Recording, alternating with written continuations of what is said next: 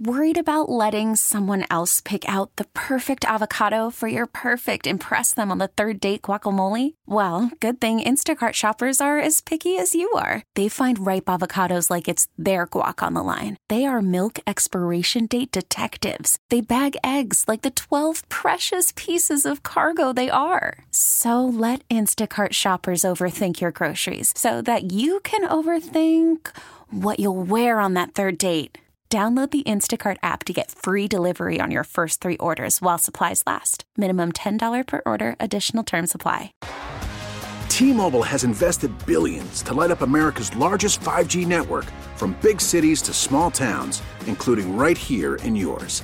And great coverage is just the beginning. Right now, families and small businesses can save up to 20% versus AT&T and Verizon when they switch. Visit your local T-Mobile store today.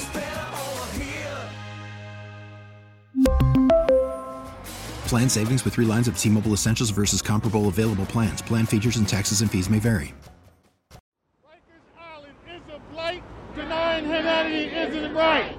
Rikers Island is a blight. Denying humanity isn't right. Rikers Island is a blight. Denying humanity isn't right. Rikers Island It's one of the most well known places in New York City, but no tourist would ever want to visit there. And frankly, the people who live in New York City fear it.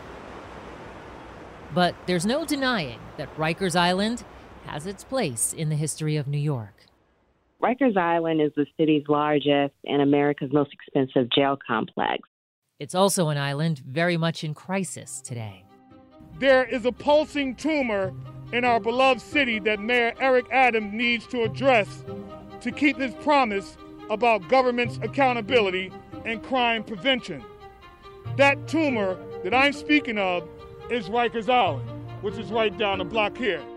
Even before COVID arrived two years ago and ravaged the staff and population at Rikers, the system of justice there moved painfully slow. Today, in some corners of Rikers Island, there's almost no movement at all. And those who are being held at the jail complex are now taking matters into their own hands. Hi, this is Irvin Bowens. Um, listen, this is very important. Right now, my unit, we on hunger strike. We got over nine meals. By the time you get this, we'll probably be on uh, 11th to 12th meal. Um, is it please, is it possible you contact somebody from the media unit right away? In this episode of Connect the Dots, how did Rikers Island get so bad? Why is a jail already under the watchful eye of a federal monitor so paralyzed? And why can't anyone seem to change it? It's the worst I've ever seen it. Now, as I've told you, I've been in the system a fairly lengthy period of time, a couple of decades. It's the worst that I have ever seen it. I'm Linda Lopez, and this is Connect the Dots from Odyssey, a weekly podcast where we draw together multiple perspectives to unpack a single compelling story.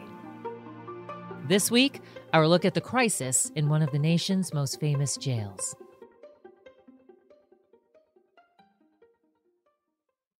Rikers Island is the most urgent humanitarian and civil rights crisis of our city, right. of our time. right. And everybody needs to be talking about it. And here in New York, Rikers does seem to be getting new attention. First, I just want to, uh, before we even get started, I just want to acknowledge all of the advocates and all of the organizations that's come out. Because this convening is representative of our deep commitment and concern for all of the people that are on Rikers Island. So I'll first say that to all of the organizations and impacted people that are here today. Last week, community activists, former detainees, and elected officials gathered across the water from the Rikers Island complex to highlight a story that was happening inside. Inmates are on a hunger strike at Rikers, refusing to eat what they're served to protest poor conditions there. And Marla Diamond is outside with the latest on that story. Marla. And Wayne, 200 inmates spread out over four dormitories here at Rikers have been on a hunger strike since January 7th, demanding basic services like access to mental health and medical care and recreation. An attorney for the New York County Defender Service testifying at a Tuesday Department of Correction hearing said that lack of heat, no personal visits from family members, and delayed hearings are also a problem.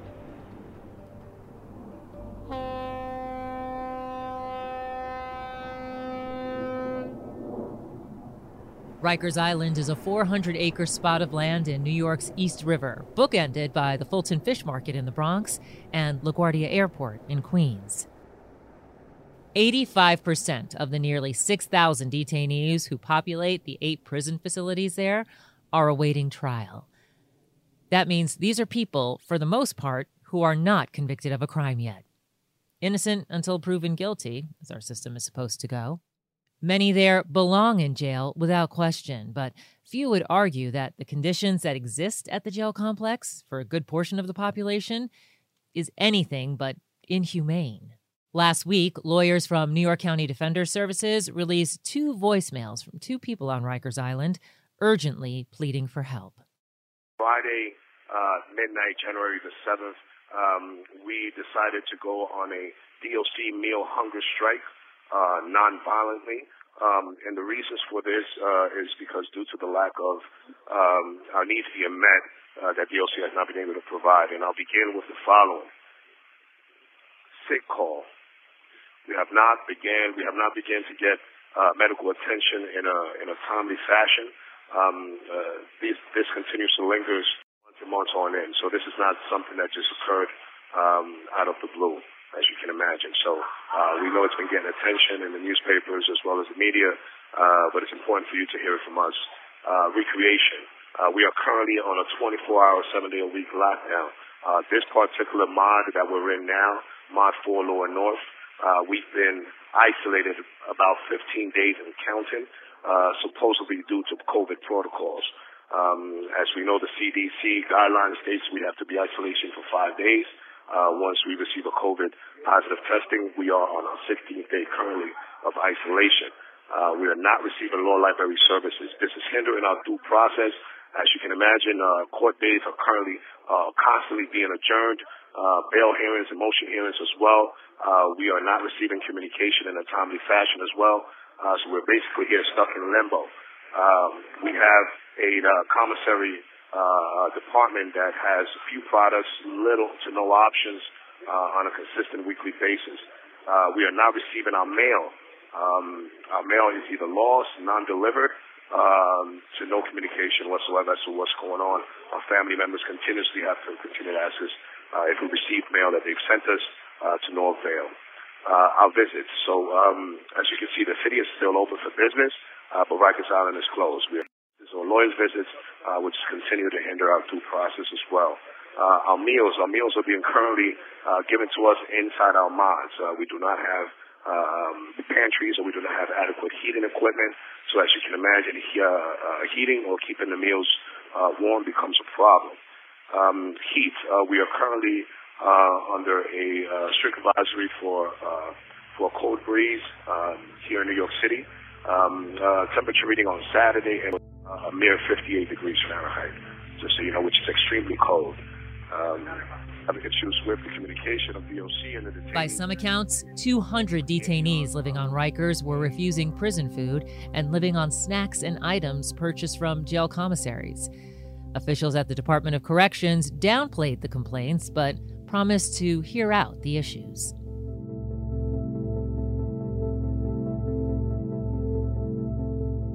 To understand the story of Rikers Island and what it can do to someone, we wanted to tell you the story of 16 year old Kalief Browder, who spent three years on Rikers without ever having been convicted of a crime.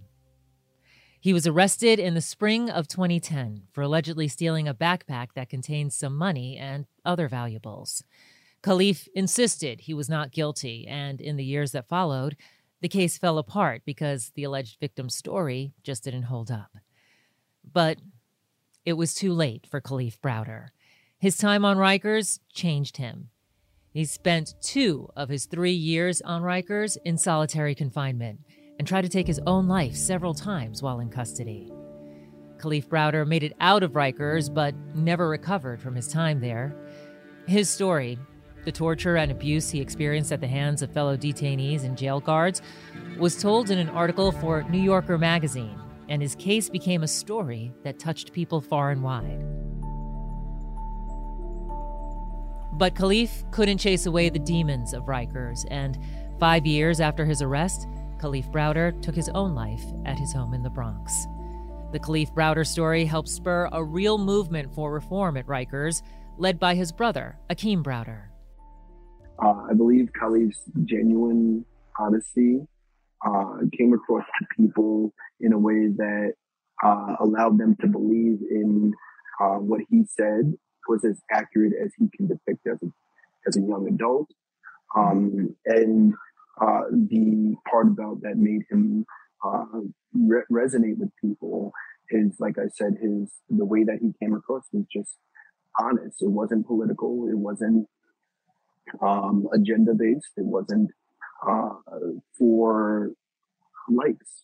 It was genuine, and that kind of pain resonates with people because I believe we all know deep down what happens because we've heard of stories like uh, that came out of Rikers uh, in the past. And when we hear something like this come from a young black kid that should not have been in there for something so minuscule as a allegedly stealing a book bag, um, we have no choice but to allow that to touch us intimately. Akeem Browder has made reforming the justice system in New York City a personal crusade in the wake of his brother's death. And while he's seen real progress over the years, he's admittedly disheartened at the state of Rikers Island today. Linda, I gotta say, uh, the condition of Rikers at the moment uh, is is not one uh, to be considered that it just is being uh, stated that this is a humanitarian crisis. This has been talked about before you and I probably even came onto this earth because uh, Rikers has been around. Um, and then on top of that, it was uh, it was hidden, and it still is some hidden uh, island, even though it's right in your face. Um, it also has the the the the dynamic of being its own, and no one can get to you to even tell your story or even uh, share your story with without having that consent of the bridge coming down and you being able to cross. Uh, it is so hidden that uh, the conditions on Rikers has, uh, it's not surprising why it's deplorable. It's not surprising why it's inhumane. It's not surprising why protesters like myself for the past 10 years have advocated for the shutdown of Rikers Island.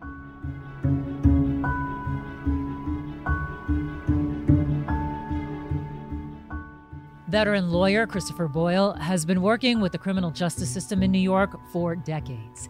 He works for New York County Defender Services, one of the three law firms who handle public defender cases in Manhattan courts. Boyle finds himself on Rikers Island at least once a week, and even more these days. I've been in the system about 25 years, 26 years now. Well, actually, probably closing in on 30 years. So um, I'm older than uh, I think.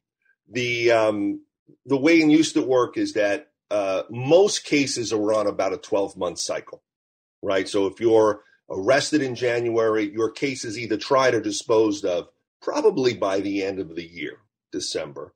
Um, there are exceptions to that. Homicides almost always take about a two year cycle.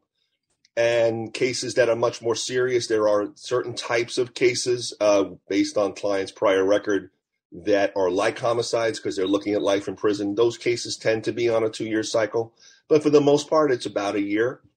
Um, you know, unfortunately, now what we're looking at is a situation in which, because of COVID, um, there are there are many many clients that are have been in there, you know, two years or more. Um, you know, which is unfortunate, but you know, the, there have been very very little trials that have gone on in any of the the New York City court buildings. They are trying and they're making attempts but as you can imagine, you know, there's a there's a push and pull with that because you know there's a reluctance to try case. The way they're trying cases, the few cases that have gone to trial, people are wearing masks. The jury pool is not sitting in the box; they're sitting in the audience behind you. Um, it makes things much more difficult for a trial lawyer to connect with the jury when are these other barriers. So you know, it's it's kind of a trade off. On, on the one hand, you don't want your client staying in longer than he or she needs to. On the other hand, you're concerned that you could be giving up some very uh, important rights for the client in terms of confrontation and being able to connect with a jury because of the limitations that we're all experiencing because of COVID. Which brings us to the hunger strike and the reasons for it. They're not getting medical appointments. They're not getting um, mental health appointments. They're not getting any rec time. They're not being able to use the law library. Um, the the conditions in which they're currently living in, in RNDC, the way that it was set up is that my understanding in these four particular dormitories, they're not individual cells. It's basically 50 beds. They're all about a foot apart and they share facilities. The the shower and the bathroom facility apparently has black mold all over it. There are uh, the place and area is ran rampant with rats, mice, and bugs.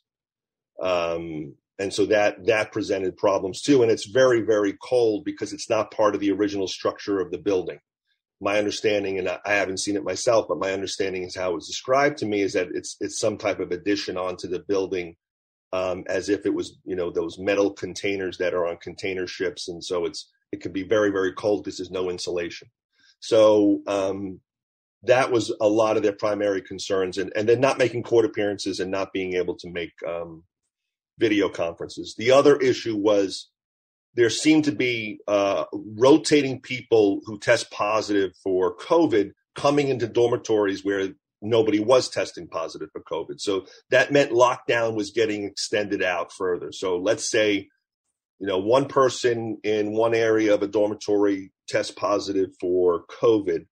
That person um, may be segregated for a day or two there was supposed to be more segregation based on CDC. I think it was the five days, but they were bringing people back earlier. And then they would, so they would bring other people back into the dormitory, now expose everybody. Now the dormitories were now being locked down for 10 or 15 days. Um, and so that was, we felt that what was happening, and I say we, our office was feeling that we were making phone calls to find out why clients weren't being produced, and we were being told, oh, that whole building's in lockdown.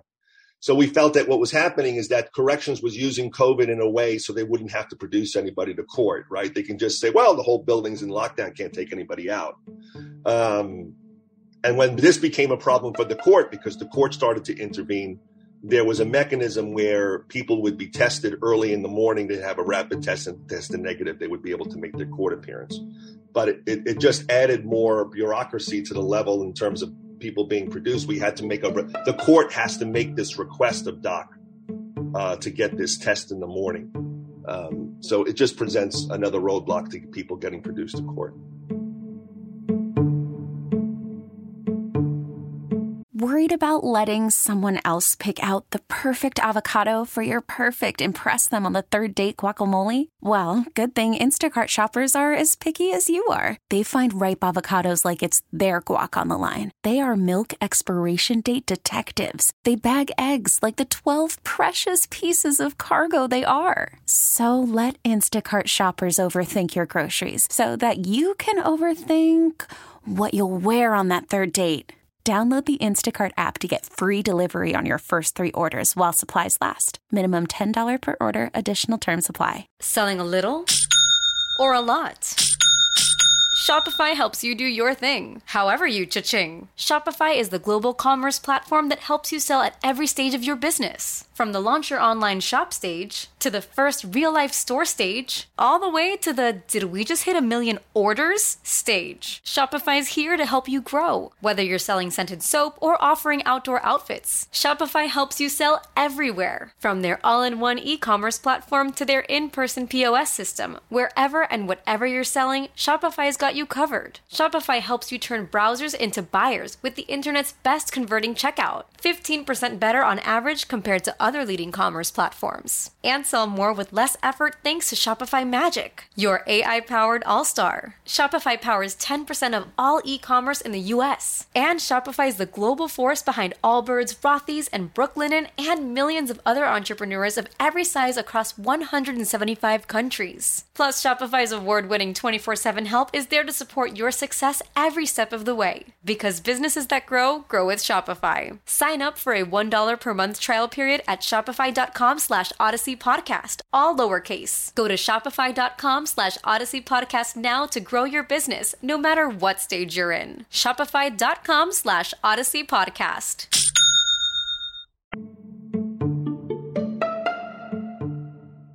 Boyle is not alone in trying to sound the alarm about the conditions on Rikers Island. Investigative reporter Jan Ransom has been writing about criminal justice for the New York Times since 2017. Tell us what the conditions are like in Rikers and if this is not a new thing. No, it's not. Um, you know, Rikers Island has been the scene of violence and dysfunction for quite some time now. Um, but as you said, the pandemic has um, worsened things quite a bit.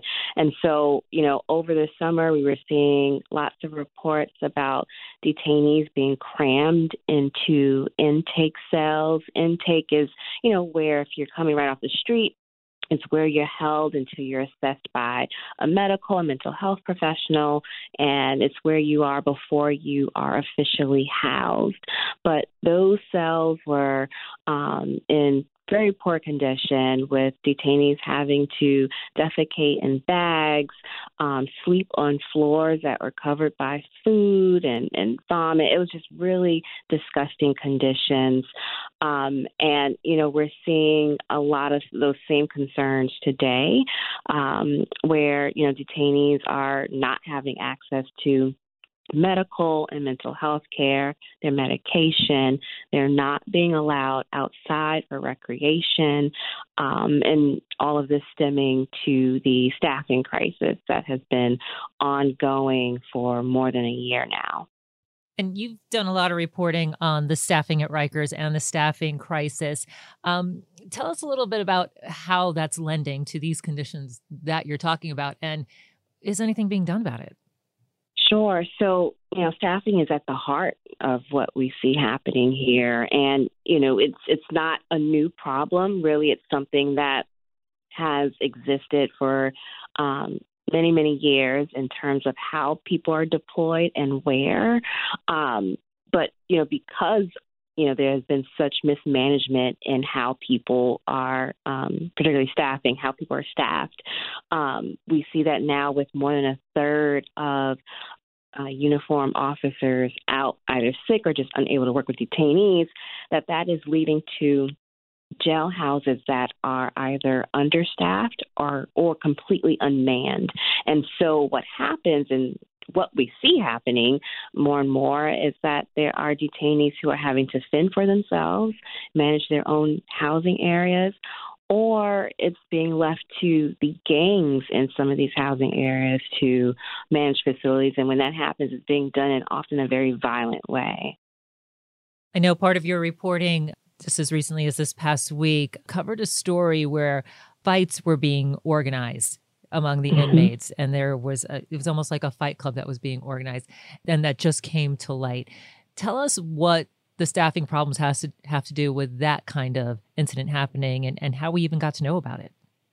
So um, I was provided that video by the New York County Defender Services, um, who represented one of the um, participants um, in Fight Night. Uh, it was a young man who um, described being forced to participate.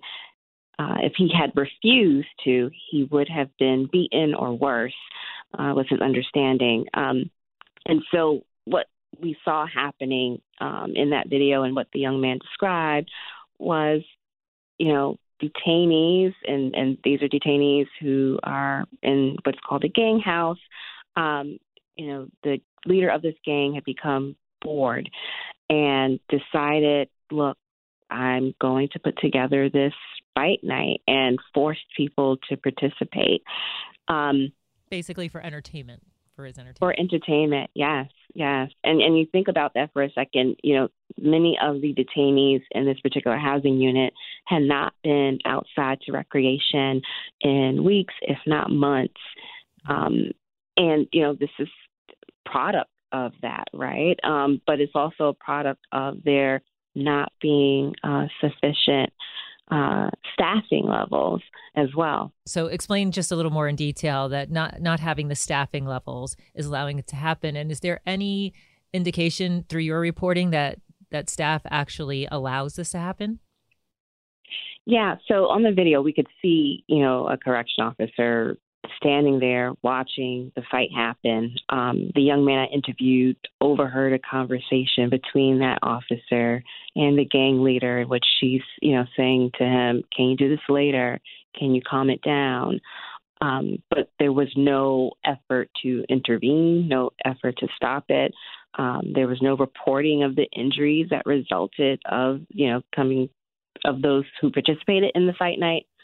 Um, and you know, on top of that, another officer uh, is seen at one point flicking the lights on and off. And you know, the person I interviewed said that was a signal to either you know stop fighting because a captain or a supervisor was in the area, or because they were getting too loud.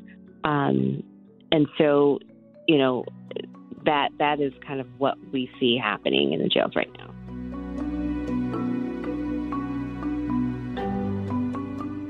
For some perspective, New York City spends an annual $550,000 per incarcerated person on Rikers Island. Compare that to the estimated $28,000 per year per student in New York City public schools. Rikers, by all accounts, is a mess, and elected officials are now saying it's a humanitarian crisis that we must not turn away from. So last year, we saw a record number of deaths in the jails, um, the highest number since 2013, with 16 people dying.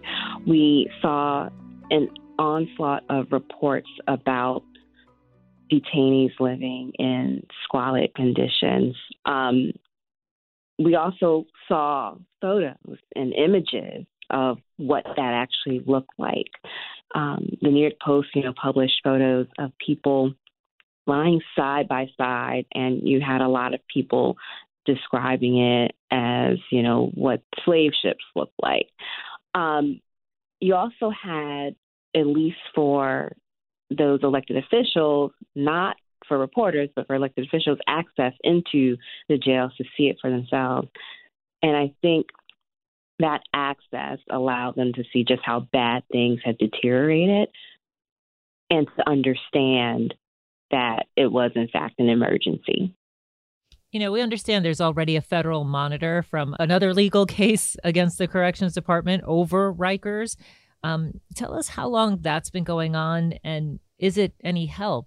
Why wouldn't the federal monitor step in if conditions are getting this bad? The federal monitor stems from a settlement in 2015 uh, that was uh, stemming from a lawsuit in which the plaintiffs alleged that there was a pattern of abuse, particularly um, uh, guards against teenage detainees.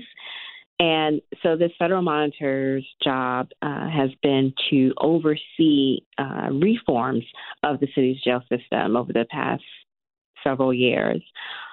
Um, but what we have seen from reports uh, from the monitor is that things have just become increasingly worse year after year. Uses of force by correction officers, violence in the jails continues to go up. The federal monitor, um, in terms of um, stepping in, he is doing um, what is required of him at the moment. Um, there have been increased reporting to the courts um, to see what more can be done there's also been a change in administration, and with that has come changes to um, other aspects of uh, the job, including the recent firing of the chief investigator. And so there's a lot of change happening with the new administration. So it'll be interesting to see how the relationship between the Adams administration and the monitor plays out and what that means for the future of reform within the jails. And Rikers is also set to close. They're they're setting a date 5 years from now. How is that plan impacting conditions there? So, it seemed as if the moment um, the city decided to close Rikers Island, that the priorities and the focus shifted to that. And so did the resources in many ways. Uh, a lot of things that needed fixing, such as, you know, unlock cell doors, which is, you know, number one on, in terms of the security checkoff list, um, those went unfixed. uh, among a number of other things. And that has played into the violence that we see on Rikers Island with stabbings and slashings. The highest it's, it's been in decades, literally since like the 1990s when the jails were overflowing and detainees are, you know, fashioning weapons from scraps of metal that are coming off the buildings or um, shards of plastic. Um, and so that that's that's contributing to the high instances of violence. Um, as far as the plan to close Rikers, I think it is um, yet to be seen how it will happen with Mayor Adams' plan to be tough on crime, which you know typically comes with the incarceration of more, more people. And the goal is to get the jail population down to as low as it can be, but his his uh, policies do not quite match with the plan to close Rikers. Um, as you mentioned, with a new mayor, um, he, he's promising, you know, to get back to things like solitary confinement on Rikers mm-hmm. Island, which advocates have been working for a long time to do away with. So, explain how he believes that that would improve conditions by getting things tougher inside the jail. So, Mayor Adams uh, has said that the city needs to be able to separate violent detainees from the general population, not just to keep officers safe, but also to keep other detainees safe.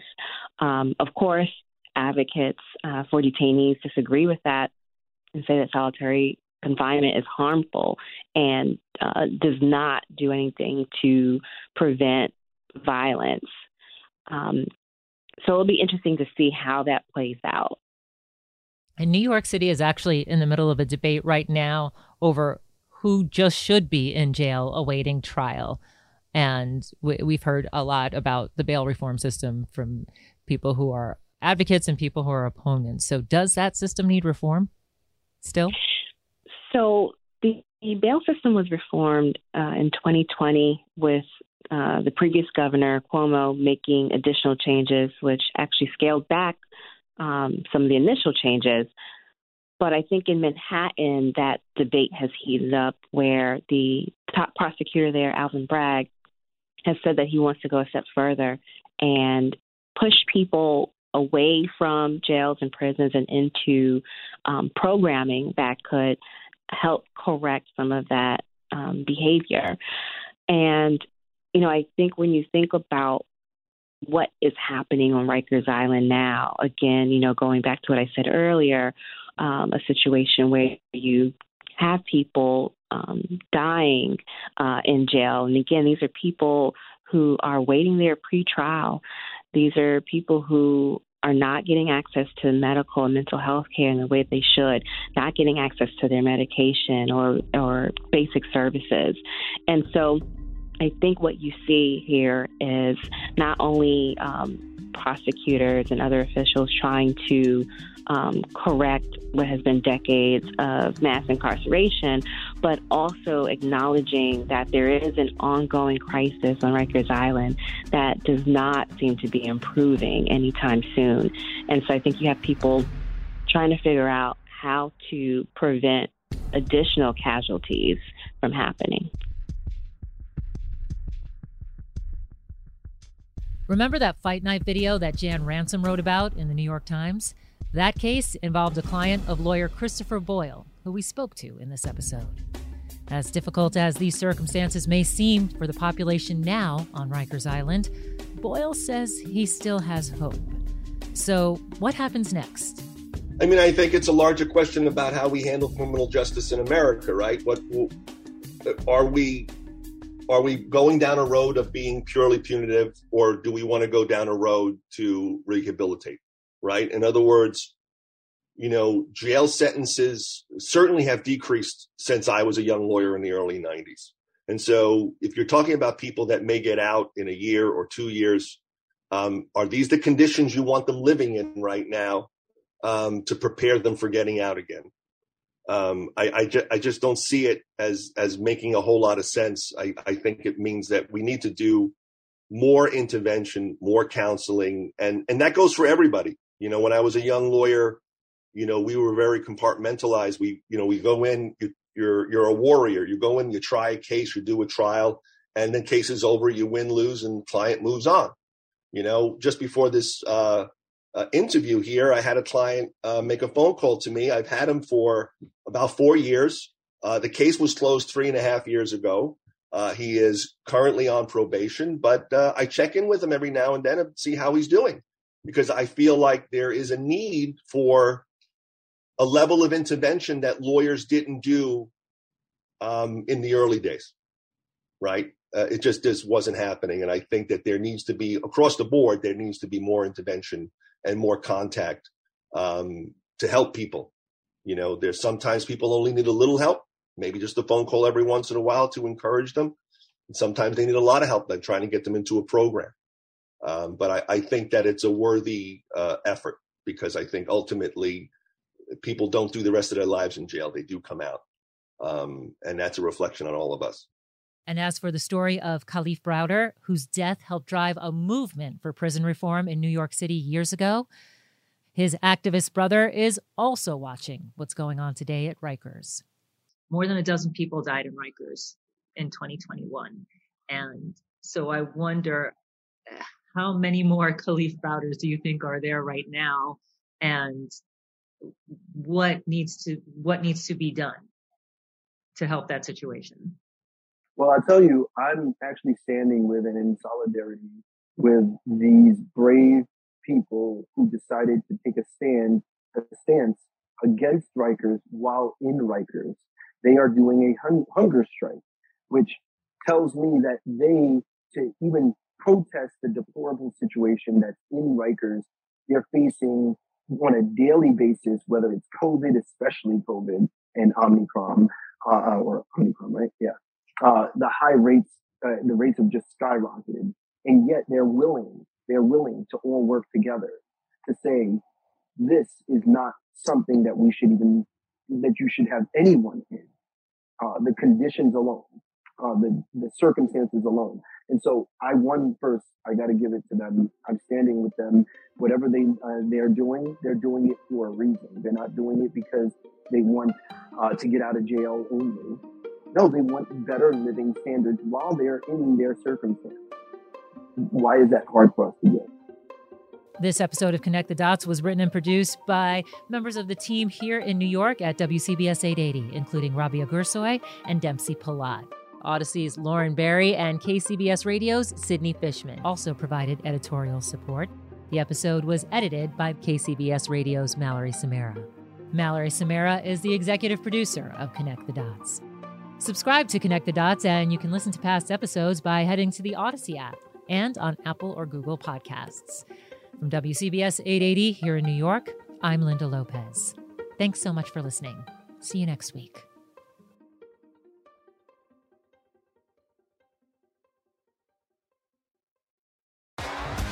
T Mobile has invested billions to light up America's largest 5G network from big cities to small towns, including right here in yours. And great coverage is just the beginning. Right now, families and small businesses can save up to 20% versus AT&T and Verizon when they switch. Visit your local T-Mobile store today.